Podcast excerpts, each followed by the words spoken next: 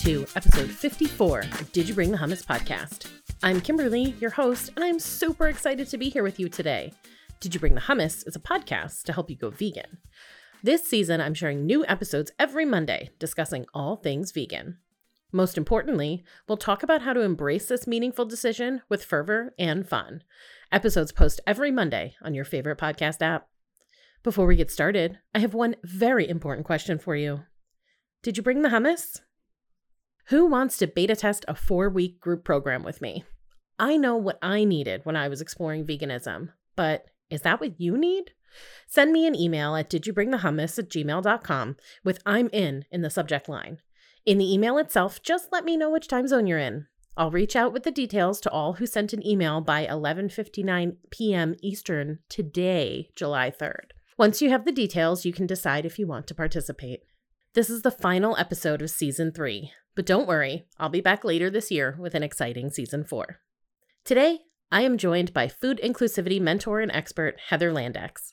Heather has worked in hospitality, restaurants, and food businesses for 20 years, qualified in environmental health, and specialized in food safety for 10 years. She has advised and trained thousands of food professionals in several countries, auditing and inspecting restaurants and hotels. The highlights of her career include the 2012 Olympics, Michelin starred restaurants, and some of the world's biggest franchises. Vegan since early 2019, and around six months later, suffered a spontaneous, serious allergic reaction in a hotel on a work trip. Let's just say Heather has naturally specialized in food inclusivity.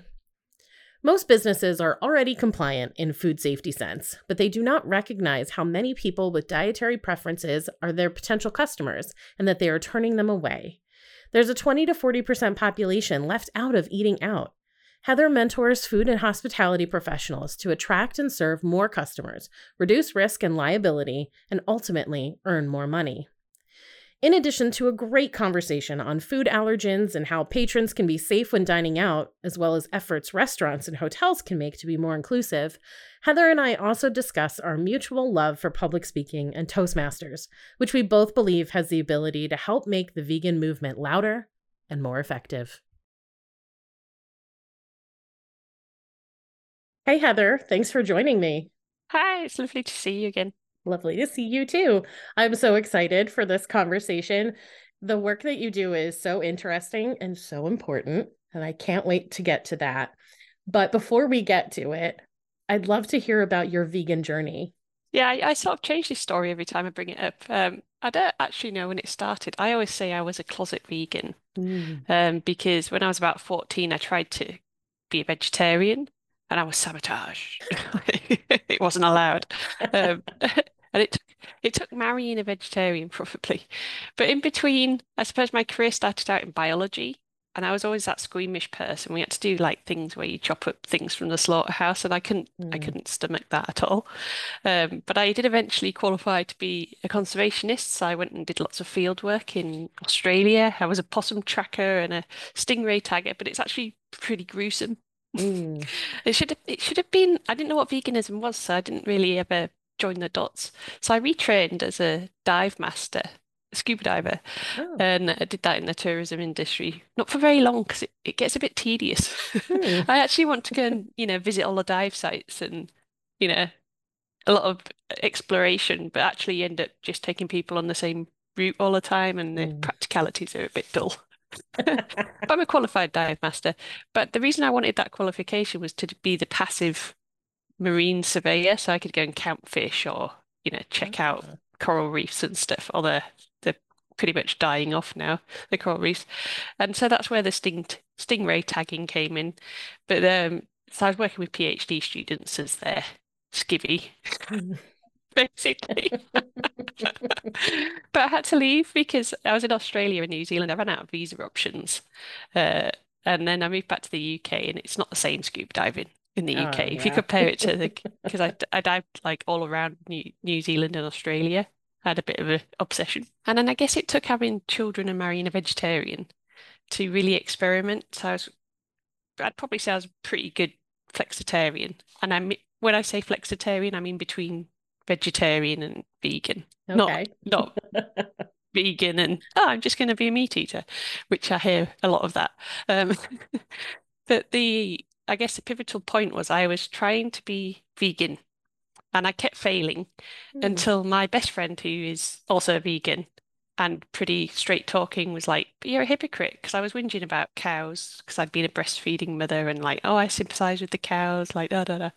And then I tried to give up just dairy and it didn't didn't work out because I wasn't all in.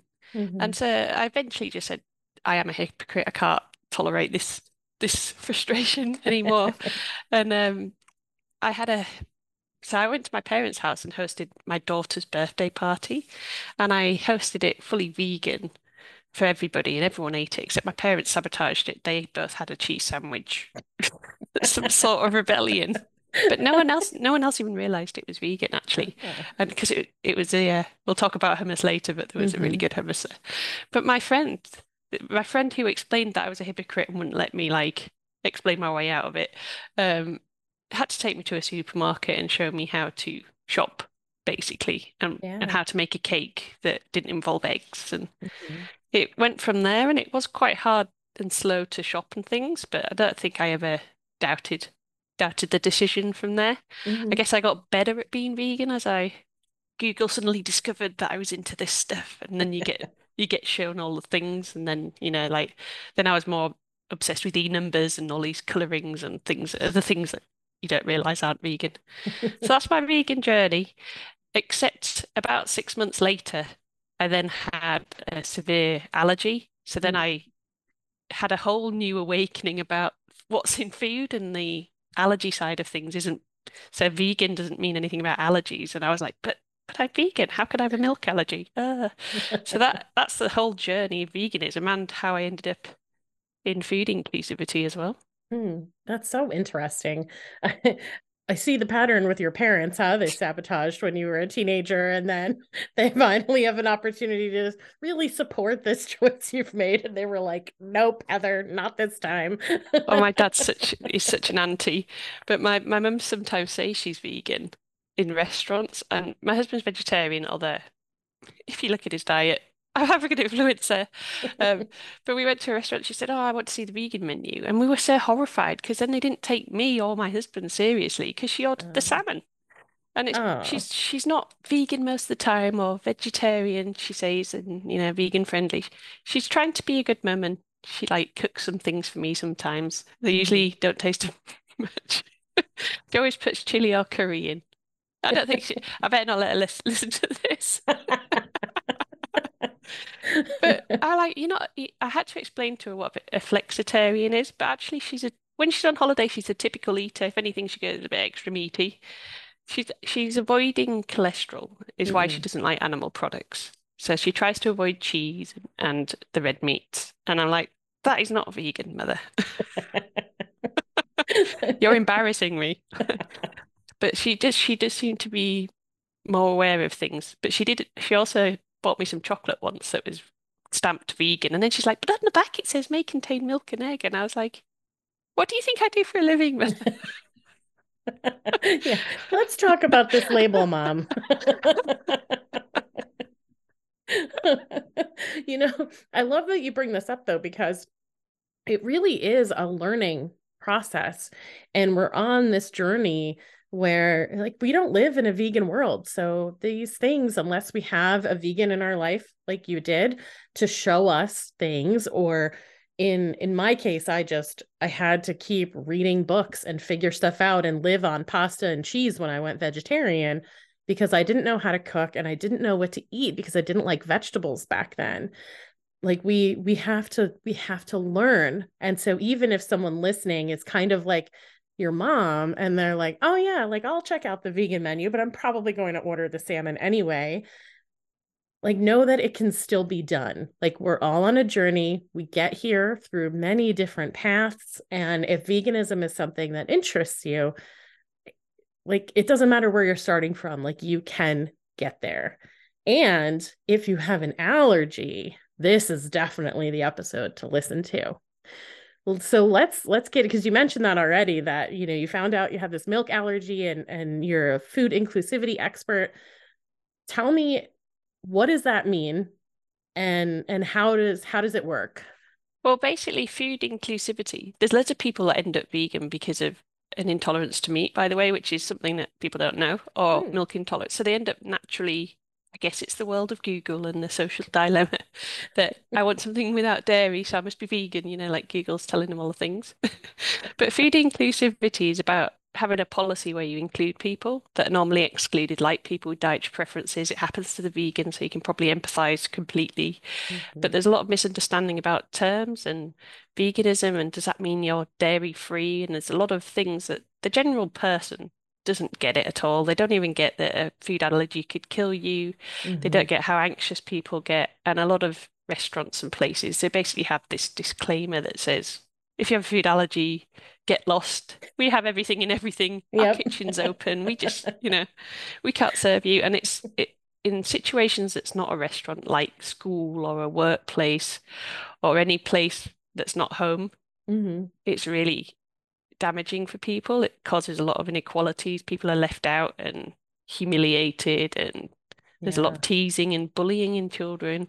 Mm. Um, but it wasn't until because I was already a food inspector, so I was like going around hotels and restaurants. I was in a private sector. I was also a bit too soft to prosecute people. I have too much empathy for even humans, like I can't, can't harm them. So I went to the private sector where you sort of invited in by the big, guy, you know, the big boss who invites you in. Um, and I wasn't really allowed to speak about veganism, especially if they were getting the menu wrong. Mm. Um, that wasn't part of my scope because as an auditor, you sort of go through, it's a bit like going through a checklist, but a bit more uh, savvy than that, um, and like validating things. Uh, but they quite often would say, if I ask them about the vegan option, is it safe for someone with milk allergy, which is the most common, most deadly food allergy, especially in the Oh, UK, wow. that they had the most deaths from milk.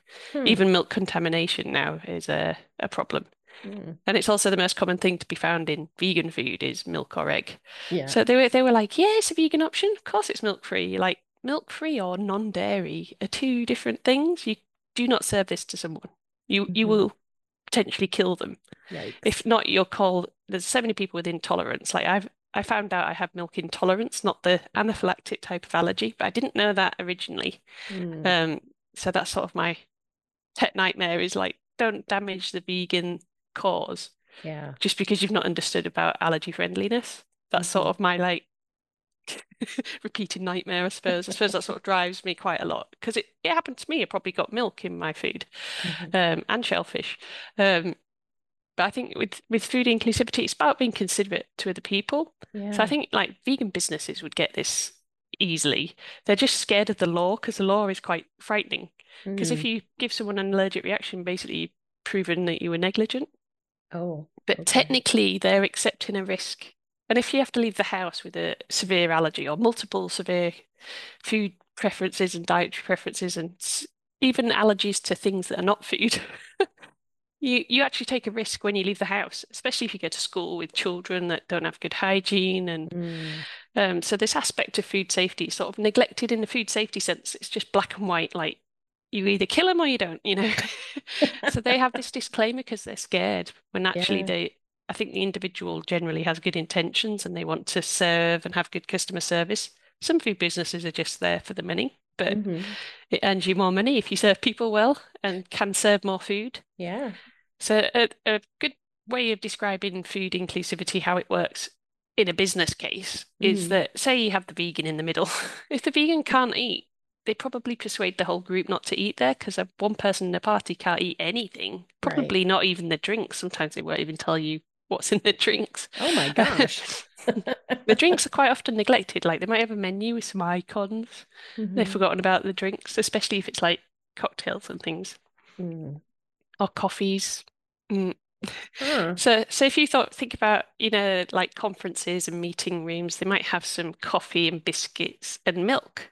Mhm. But have they considered that they might need oat milk and some vegan cookies? Because that, if you eliminate quite a few of the allergens, they're animal products. So that's Mm. actually a really inclusive option, but don't cover everything in gluten. Right.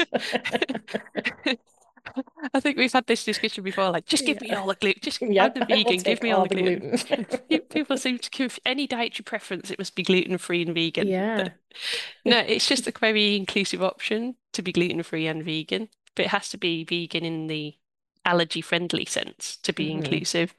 Because if it's still Burger King had a case where they got sued or attempted. It Mm. wasn't it wasn't successful because a vegan said they had a false advertising campaign because they'd said 0% meat in the Oh. Impossible Whopper. Uh-huh. Um, but in the t- small terms and conditions, not on any of the advertising posters or anywhere, but on the terms and conditions inside the store, it no says one's if you're looking. vegan, yeah, if you're vegan, you can have a microwave burger, take off the cheese, take off the mayo. So it's Mm. it's not even plant-based. Yeah. It's actually not even vegetarian sometimes. It has. Hmm. So the meaning of plant-based isn't the same as vegan. Right. But in the UK, people think it is. So it's like the Americans have changed the meaning. But then even Sweden and IKEA, I don't know if you've if you're a big fan of this furniture store for I always think it's for students, but actually I still shop there. But they now have a plant-based Swedish meatball, hmm a vegan Swedish meatball, and a meat Swedish meatball. And the plant-based one is supposed to imitate the meat one. So Oh, all of the sides and the gravy are actually not vegetarian. Oh, wow. So the vegan, you have to ask for the vegan option if you're vegan. If you want plant-based, just the meatballs, then you get the standard sides. Hmm. That's so interesting, right? Because so many people would think, now if I saw plant-based vegan or meat, I would I would choose the vegan one without even batting an eye. But if I were, that's me specifically, but I think if I were a person who was like, oh, I really like to eat more plants or kind of exploring this idea, I think I would assume that plant-based would mean that there would be no animals in it. But I think what people are surprised to find out is that plant-based, for the most part, literally means the base, like based in plants, like the basis of your meal is plants. Yeah, but it doesn't necessarily mean that there's no animal products in it. And I think people are really surprised when they find that out. It's quite modern as well, since they've had these fake meats. It's been like five years or something that they Mhm. it means take the meat out and put fake meat in. It doesn't even Yeah. mean meatless. Like Right. it might still have bacon in it. Oh gosh. Yeah, it's just they've taken the burger out and put and because they want the prestige of the Impossible or the Beyond Mhm. Burger, they're they're advertising that. But that's the plant-based part of the burger, and the burger might still have egg on it or yeah, and I, I, I got very confused trying to order during the pandemic because one of these places has takeaway, but if you take off all of the animal products and put on the vegan products, it was actually twice the price. Yep. So I was like, well, I'm not going to order with you. And I told them about it, and they're like, we don't know how to fix our system. Ah, and you were like, I can help you. Yeah, they couldn't substitute. And even if you substitute, there's a premium. Hmm. And so that if you wanted a vegan burger with, you know, vegan cheese on, it was really expensive. I was Oh like, gosh. yeah, I just, I'll just have something else. Yeah, exactly. It's a shame because that place, they do try hard. They had three different types of plant-based burger. Oh wow. And not just fake meat, but like a pea one and a bean one and a Hmm. one was a bit like potato though. That's very weird. Oh, that's interesting. No hummus though. Mm. Ah. So I basically naturally evolved in my physical body into a food inclusivity mentor.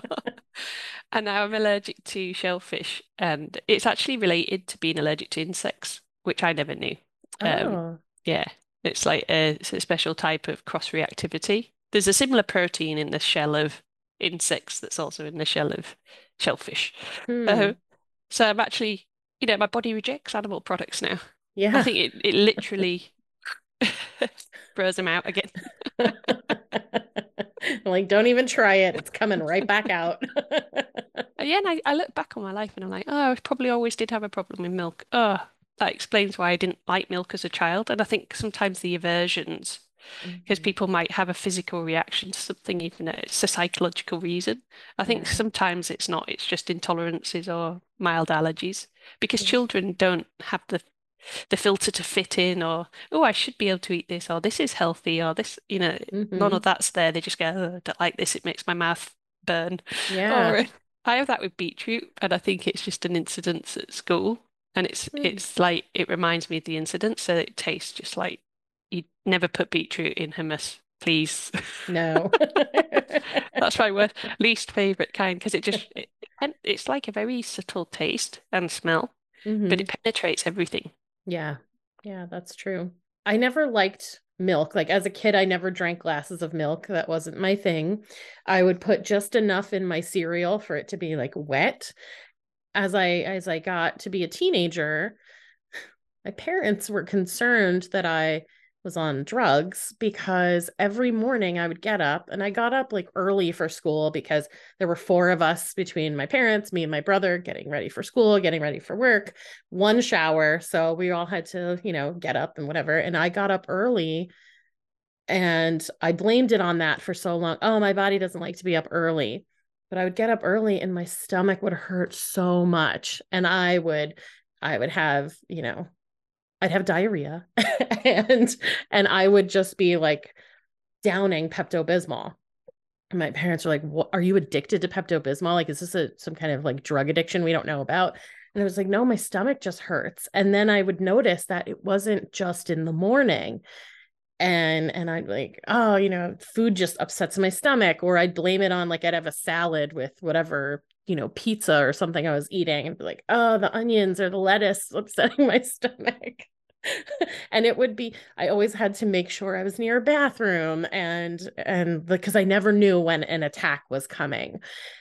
And it took me until and then like being vegetarian it was like everybody knew Kimberly's stomach is always messed up and like she's got to be near a bathroom. And it would ruin a lot of It's not a nice reputation. Yeah. no, yeah. And and you know, I was like dating and I'm like have to explain like, oh, my stomach just always hurts and did not even think about it. And then finally went vegan and it just stopped.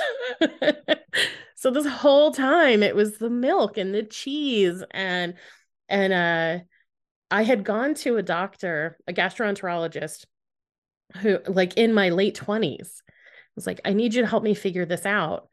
And he did not do a lactose intolerance test. And I found out from other people, like they can just ask you questions and determine like if you have IBS.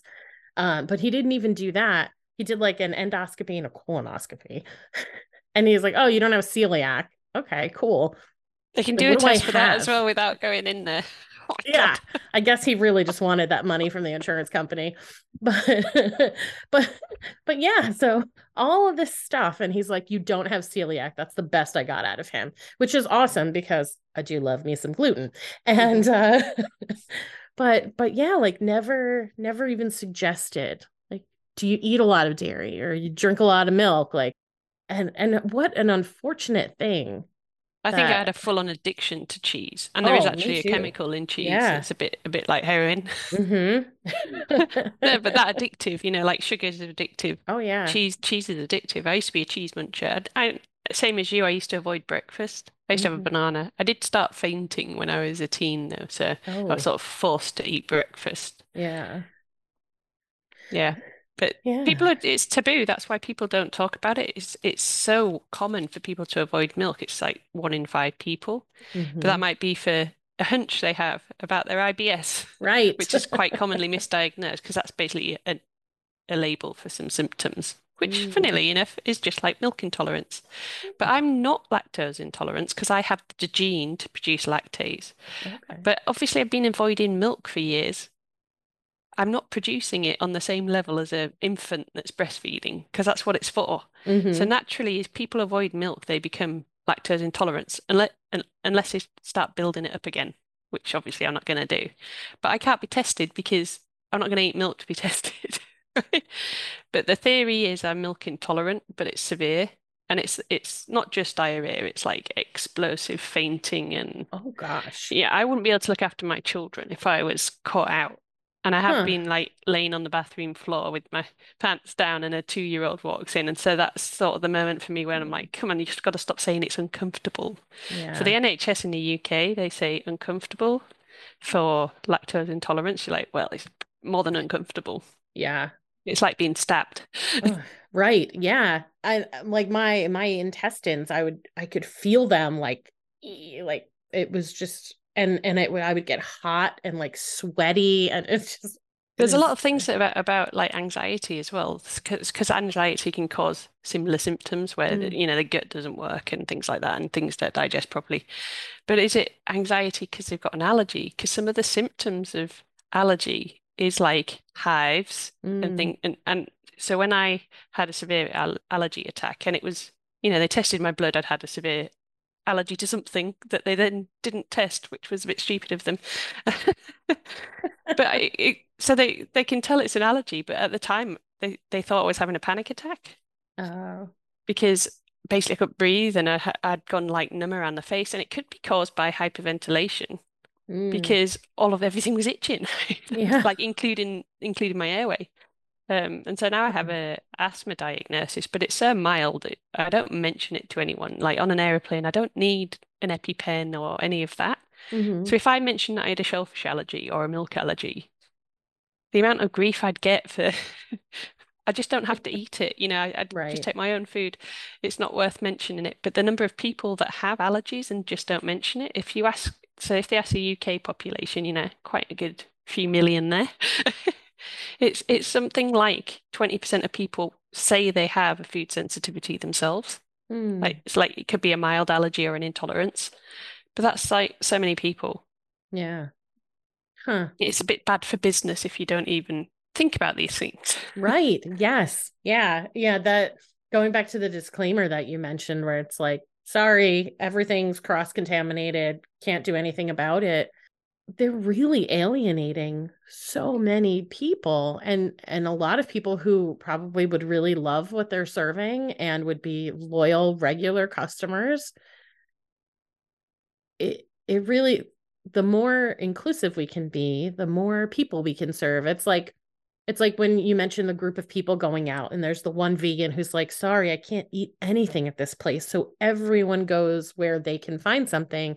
People who still consume animals can eat anywhere. They can eat, you know, eating a vegan dish if they end up at a vegan restaurant is not going to, to end things for them. They'll be fine.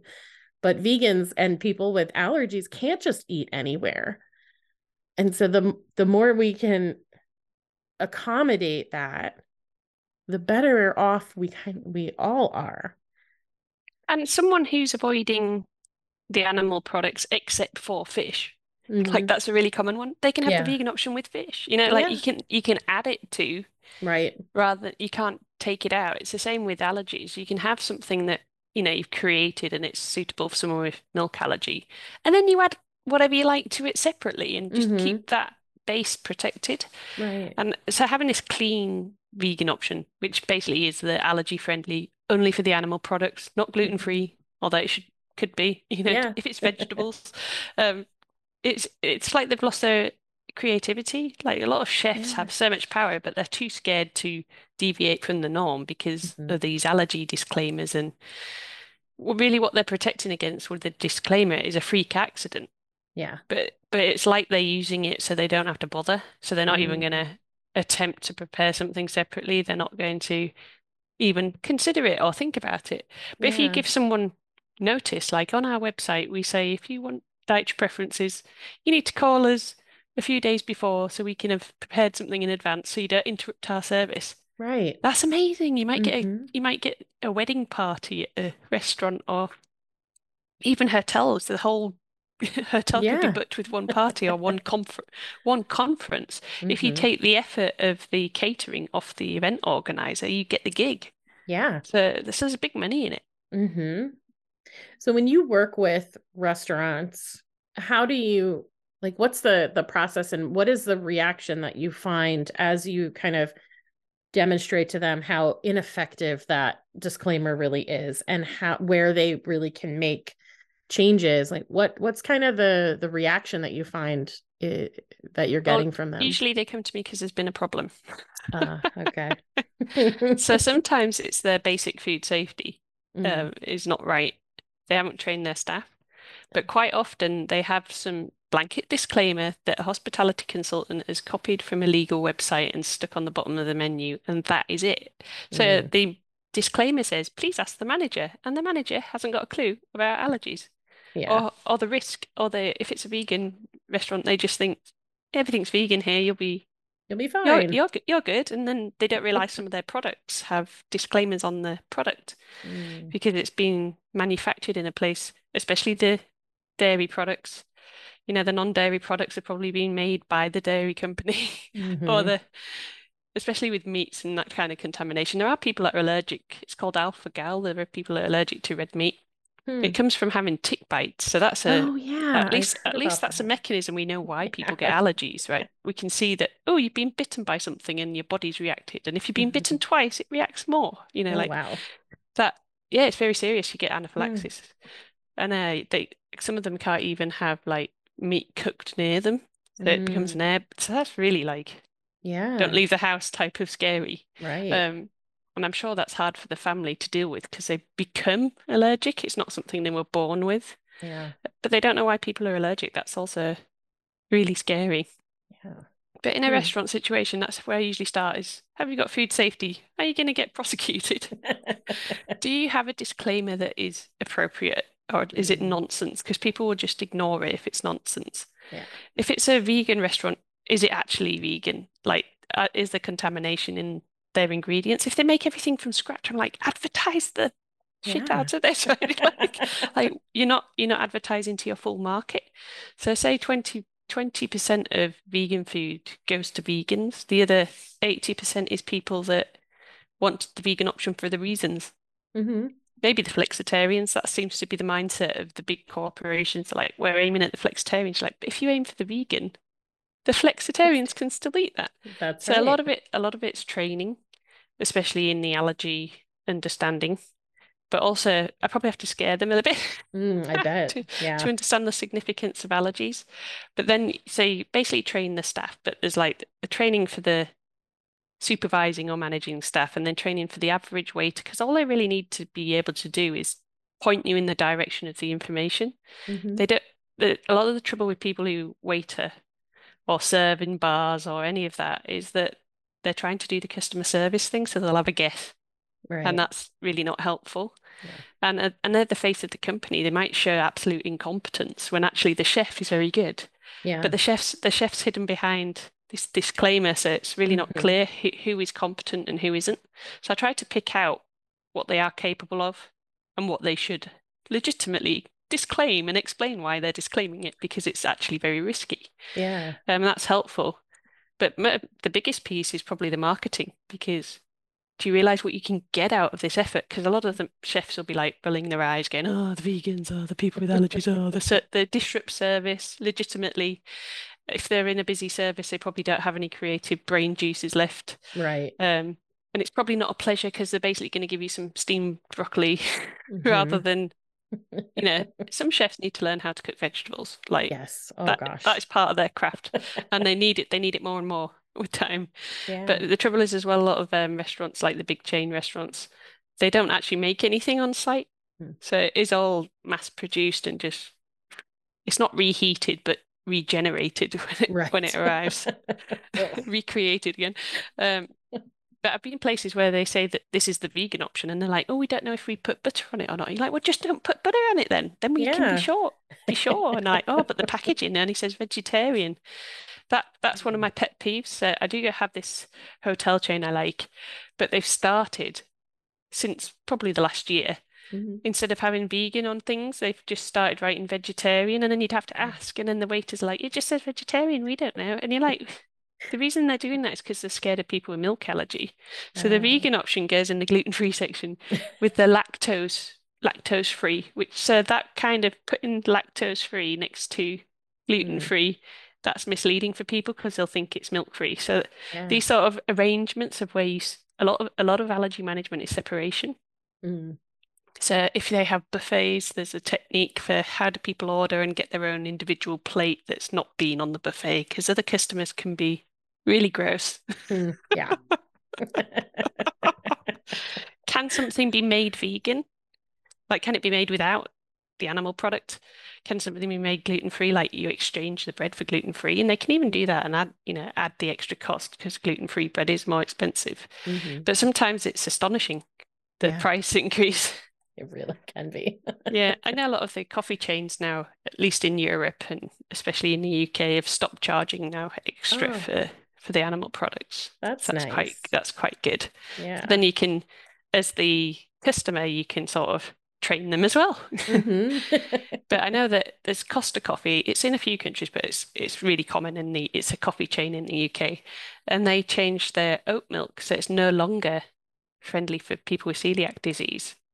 And there Uh, was a like outcry from the community because that's probably 5% people or something have some sort of gluten intolerance mhm. all the way to severe celiac disease.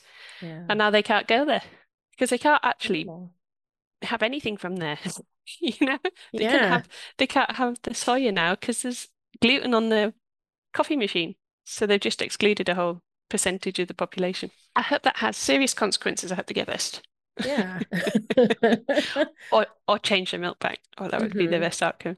Right. So that's the kind of thing I look at.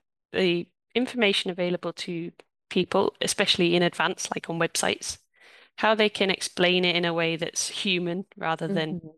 technical, get lost, everything's in everything. Yeah. Um, and how to train their staff with, usually I would train um, people serving just to forward them to the information, and there's a process for how the chef gets that information, and then you're dealing with the chef really via Mhm. the, or if there's another service they could use to pre-order.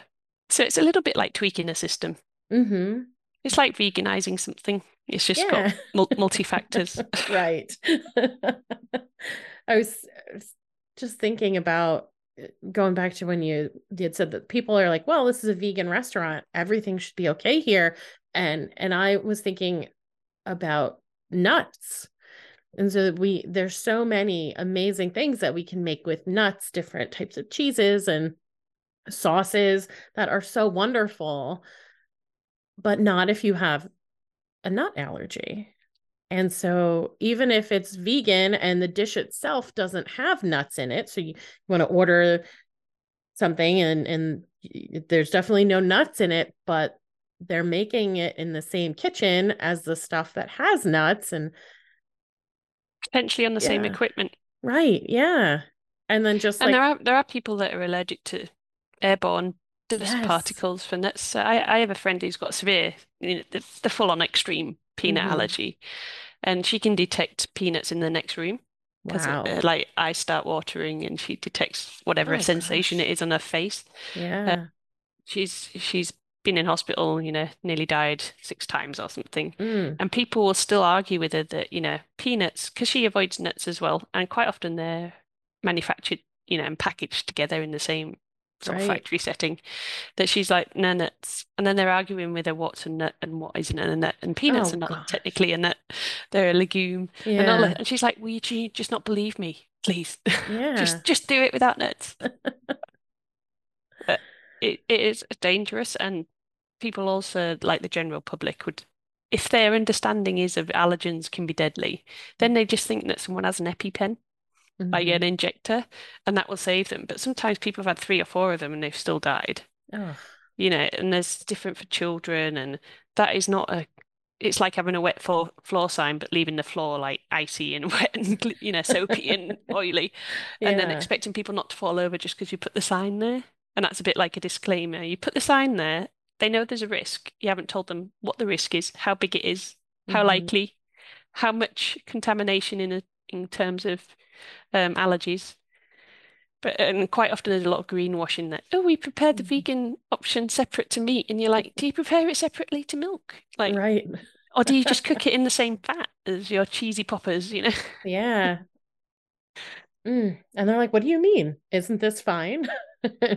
I think a lot of vegans don't understand when something says may contain, they think, oh, that's just a legal thing. And you're like, no, it may contain at the beginning of the batch a significant amount of animal product. So if you do have a sensitivity, Mm. you need to really notice it. But a lot of, especially in the um, US, they've started adding allergens to products like sesame Mhm. to avoid having to have this allergy risk assessment and Oh, see what gosh. allergens. So they've just so a lot of breads, for example, are produced in places where they'll have sesame instead of separating it out and explaining and putting the allergy may contain information on the packaging. They've just added it as a ingredient.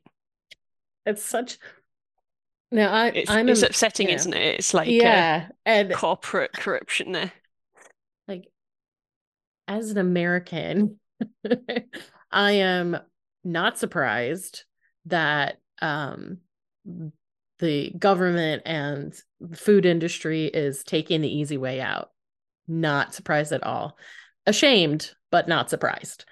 And that is that's terrible because the way that we eat here in this country, people definitely have allergies. And whether they develop them because their bodies are so bad off by the mm-hmm. standard American diet or they were born with them. But, there are several like, theories about that. That the, first of all, you might have more gluten. So specific to the gluten, you mm-hmm. might have more gluten in your grains because they've been modified. Yeah. Um, but it might also be that you've got a higher threshold, like you're allowed to get away with a residue that's higher than other countries. Mm. Like if you mm. get to Italy, apparent, apparently, this is what I've heard from other people who have this because I, I don't have it. I do I have gone gluten free a few times and it's made me feel better, but it's probably been like a fungal infection or something else, you know, like uh, irrelevant. Like um the candida diet, for example, I tried that and was like, oh, it seems to have sorted whatever it was. but that's so that, that's why I was looking at like gluten-free friendly things and I, I've obviously got a special interest in this as well. But apparently if you get to Italy, people who've got a, a condition in the States and are injured every time they get glutened, and mm. apparently if they go somewhere else where the bread is fermented more slowly and okay. more, more naturally, let's say, mm-hmm. rather than increase the process, uh, speed up the process, then it, they don't feel the same. So it's still got gluten in it. Yeah. It's just it's been fermented properly as bread as bread is intended. Yeah. And I just find that fascinating. But one thing I've noticed inspecting restaurants for food safety without before the food inclusivity mm-hmm. thing evol- evolution, um, like American franchises will disinfect food like lettuce and tomatoes and onions, and then in the UK they sort of don't do that. They have different they don't use chlorine, they use like something that you can eat mm. if there was a residue. and it's not the it's not done in the venue, it's done by the manufacturer or it's mm. not done it's not done in batches, it's done, you know, separately or they try and prepare it in a different way so that you pe- you peel it in a different place and then you sterilize and then you and then mm. no disinfect sorry and then you have the bulb at least that's not individually mm-hmm. and I just couldn't wrap my head around it. And then I moved to Denmark and they just use water or they don't clean it at all. Mm-hmm. and it's the food chain. It doesn't yeah. have like animal on it, like mm-hmm. the, same in the same way. So the whole food system, including the fertilizers and everything like that, is very different in the States compared to Denmark. And Denmark actually still has organic. So if I had a this you'll find this interesting. It's not a vegan thing, but it's a very interesting thing that a cucumber in Denmark, you can get a cucumber that has the Danish flag, so you know it's Danish.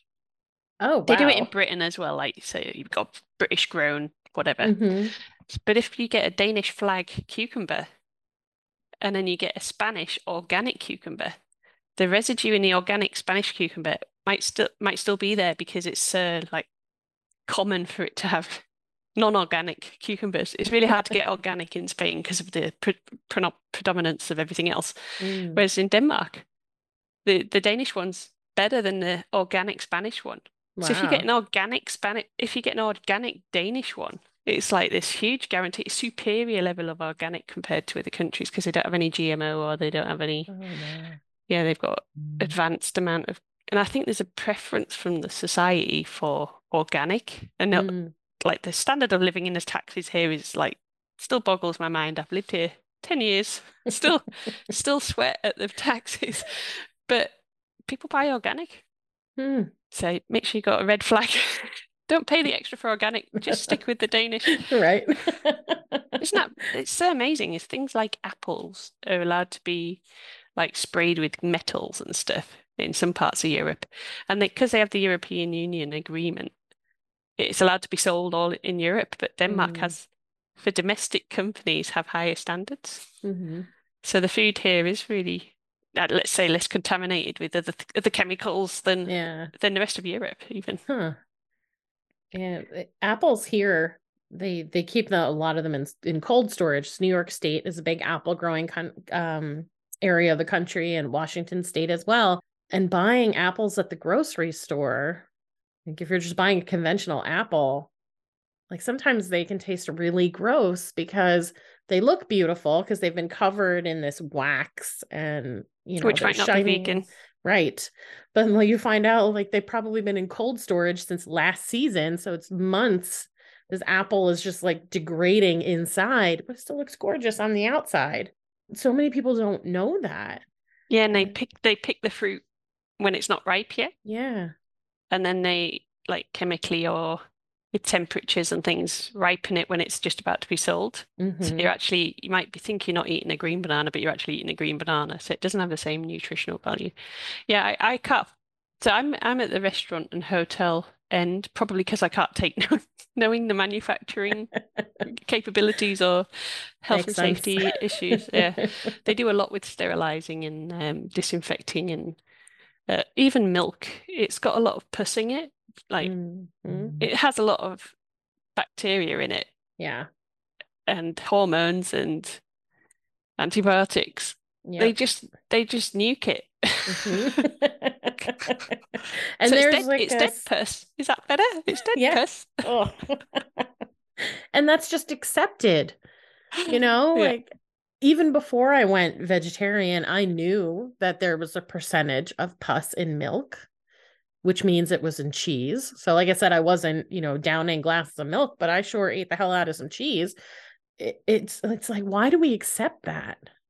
Someone was upset. It was it was a social media post, and they were upset about parmesan because mm. it's got like ground up calf in it. Yeah, you know, like the enzymes are from. They basically just dry the stomach lining and stick that in. And I was like, oh yeah, I've not really thought about it, but I knew it wasn't vegetarian. Mm-hmm. But I do know a lot of vegetarians that just eat cheese and they don't think about right. the details, right? So they're just vegetarian. Yep. I'd say they're just like vegan have a vegan diet, they're a vegetarian diet. Mm-hmm. And it's usually because they can't stand the texture, they have an aversion to meat. Yeah. Or they've just been brought up vegetarian, so it's what they're used to, which probably is what should happen to people with vegan. It should just be how we're brought up in the future and everyone's used to it.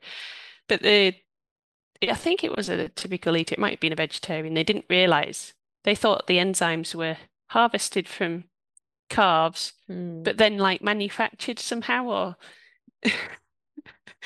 they were using the same enzymes over and over. And enzymes are just like the juices, so it's not you like you still have to kill the animal. Oh yeah, I knew that, but I didn't realize I was actually eating baby cow. And you're like, why is eating baby cow worse than eating adult cow? Mm-hmm. so I didn't get their logic at all, but they they did do a really good picture of like mass produced parmesan, and it did it with what they were saying, I was a bit like, yeah, you're right. it's, it's definitely gross.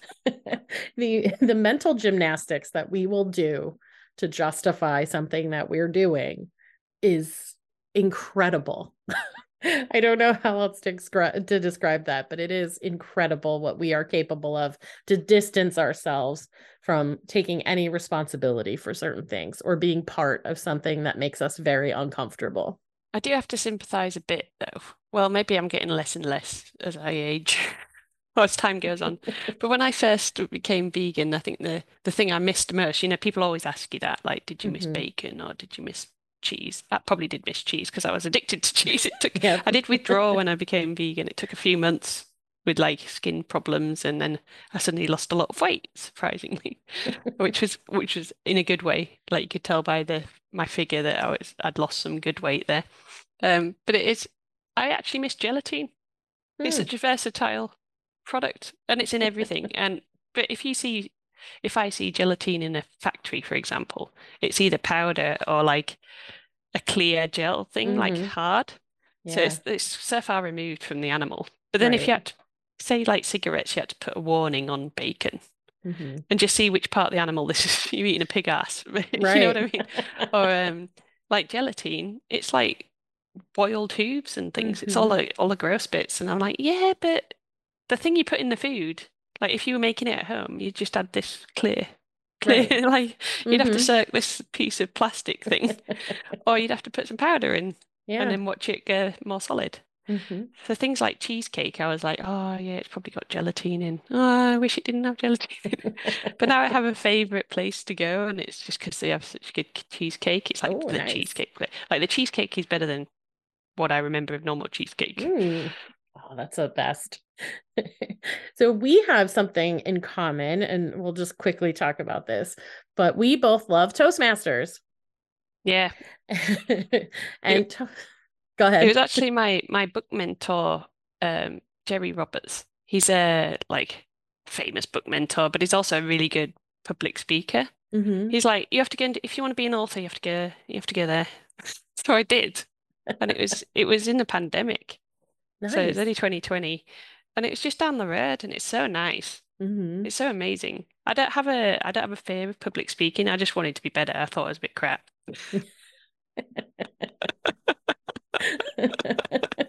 I, I definitely learned something. it has definitely helped me. You know, this podcast is the result of Toastmasters project, but also I wanted so badly to be a public speaker, but was terrified. And this has given me going to Toastmasters and just like you, my club's like practically down the street. I love it so much. And it- it has my favorite thing, aside from how alive I feel when I do it, is that it has allowed me this different way of activism. So I'm better prepared to have conversations and uh, both off the cuff and kind of planned ones and and it's just given me an opportunity to to see what i'm capable of as far as getting my message out there to anyone activist you know thinking about how they could be more effective join toastmasters I think it's also it's like therapy or personal development or something. Because yeah I know I was I was really drawn to the improv, which is sort of Mhm. like it's a bit thrilling. I Oh, think i that's what love I, it it's my what favorite part And there are people that do improv for like therapy for people who are Mhm. anxious or, you know, it helps the emotions because you do something that you can't plan. It's like, right especially because I joined during the pandemic, it was really a lot of therapy. yeah But I, it also highlighted my weaknesses. Like I can't stand planning a really long speech or like a Mhm. presentation with data and and in my field that's unusual because most people are quite detail orientated and they have a lot of academic background. I'm not an Mm. academic. I have credentials. But this like just speaking and showing up and like we like you and I talked about Toastmasters and then we suddenly know each other really deeply because Yeah. we know the process. And there's a lot of people that need support going there. And it's sort of made me realize that liking public speaking is actually quite a, a good strength and it's Mhm. powerful in a lot of ways because it, you know, the vegan movement's not been loud enough. That's why Right. there's so few. And, you know, trying to counteract someone's argument for eating meat is a bit like arguing with a crazy person. It's it's not necessarily logical, so you have to think of are the emotional arguments rather than the direct, well, he did have to kill the animal. Oh, no, but I didn't kill it. But, well, he outsourced the killing part. So I think um, it sort of brought me confidence that I was already good enough, whereas I Mhm. didn't know I was good enough before. yeah I guess that was the difference. But I think if you if you do write a book, so I'm encouraging you to, yes it's definitely a, like speaking about the book is definitely a good way to get your message out there and Mhm. have a lot of fun. Yeah. Awesome. Heather, this has been amazing. So informative. I know that um, I think any listener will get something out of this, but absolutely people who have allergies or those who run restaurant or kitchen or hotel where they can really start to hone in on how they can help more people than not and how they can can be more inclusive and and bring in you know for them more business too. Uh, so thank you so much for sharing all of your wisdom. I've got one more question for you. Tell me about your favorite hummus But it's actually from the time my friend took me to the supermarket, and it's a hummus I'd never tried before, and it's called yellow split pea hummus. So it's not Mm. chickpeas, it's like smaller yellow peas, yeah and it's just Moorish. Yeah, I think it had a little bit of curry in it. But even my, like my auntie and uncle were there, they're in their 70s. They were like, "What's this hummus?" But it was the first like event. There was about 20 people there. It's the first event I'd done fully vegan, and no one, no one, no one was like surprised or bothered by the vegan. Mm, It's like buffet style, but it's quite impressive stuff. nice Everyone bonds over hummus, even the kids, and because it was a kids' party, like my relatives were there, but like my my sister's kids, and I had a relative, uh, a old friend from Australia who had had her kids. So it's quite a big, busy, chaotic party. Mhm. But kids, kids also like yellow split pea hummus. That's pretty that's pretty impressive. I think as a kid, any any food you can dip something into uh is is exciting. And then and then yeah, like a yellow split pea hummus, I imagine is like a nice bright yellow. And so it's visually interesting too. Yeah, and if you have several types of hummus, the kids will eat more hummus because they're trying each color. Don't don't put beetroot in. Beetroot. Beautiful as it would look. Wouldn't And not too much chili because that's also a dietary preference for people. yeah. Apparent, apparently in Finland there there's more people allergic to chilies and carrots, but I think it's just Oh. because they're better at investigating allergies there. They're like it's like their specialism. Huh, interesting. well, it sounds like we could talk about this all night.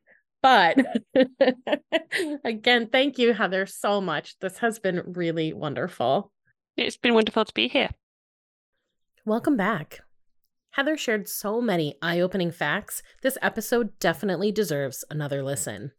I love the work Heather is doing to bring about change and more inclusivity in the hospitality sphere. Eating together is such a natural human event.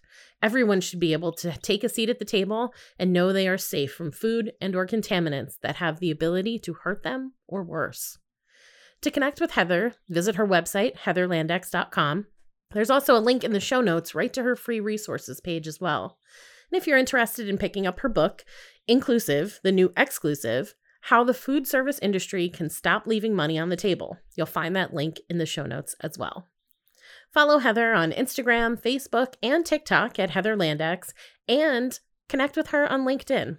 That link also in the show notes. This is it, the final episode of season three. I'll be back a bit later in the year with an exciting season four. I would like to take a moment and thank all of my guests this season.